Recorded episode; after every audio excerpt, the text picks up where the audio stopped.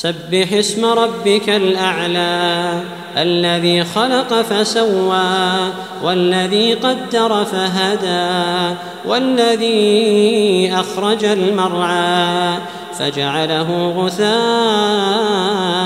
أحوى. سنقرئك فلا تنسى إلا ما شاء الله إنه يعلم الجهر وما يخفى.